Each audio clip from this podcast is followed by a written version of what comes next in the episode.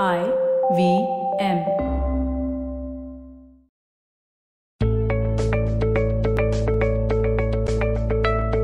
Okay, so before I dive into this week's episode, I want you to open your palms, close your eyes, and breathe.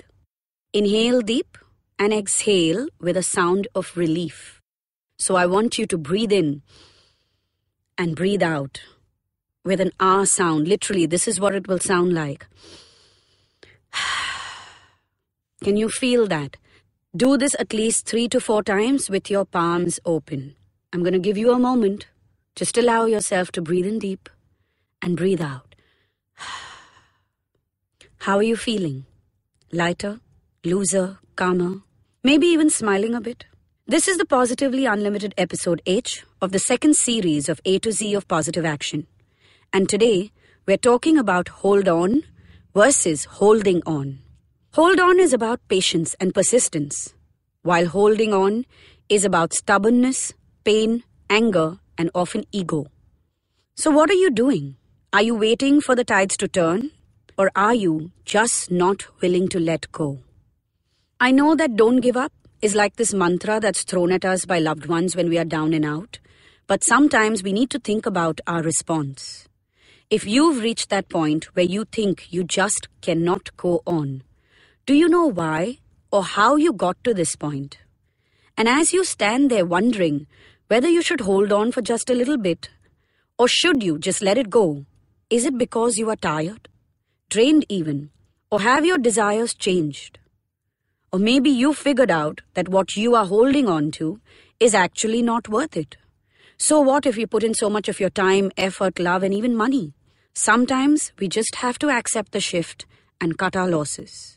Cutting our losses. Hmm. That's a sign of failure, well, isn't it? That's why so many of us just keep hanging on. Especially if it's a massive failure in business or in the career space or even if it's a heartbreak.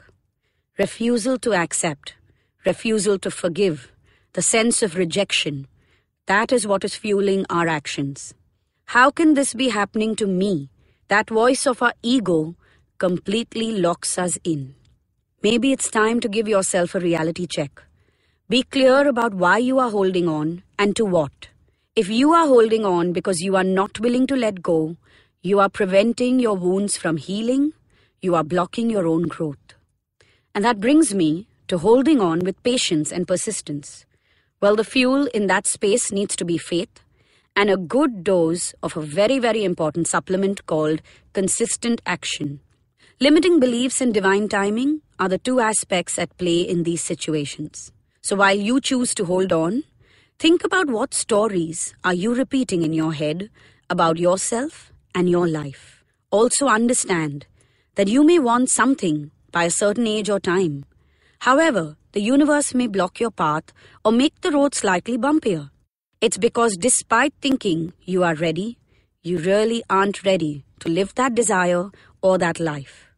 For example, you may want to become a CEO at 30 years of age, and you may have the intellectual abilities that are needed, but you may not have the maturity to handle what comes with that chair you may not have the emotional resilience that can only come with experience.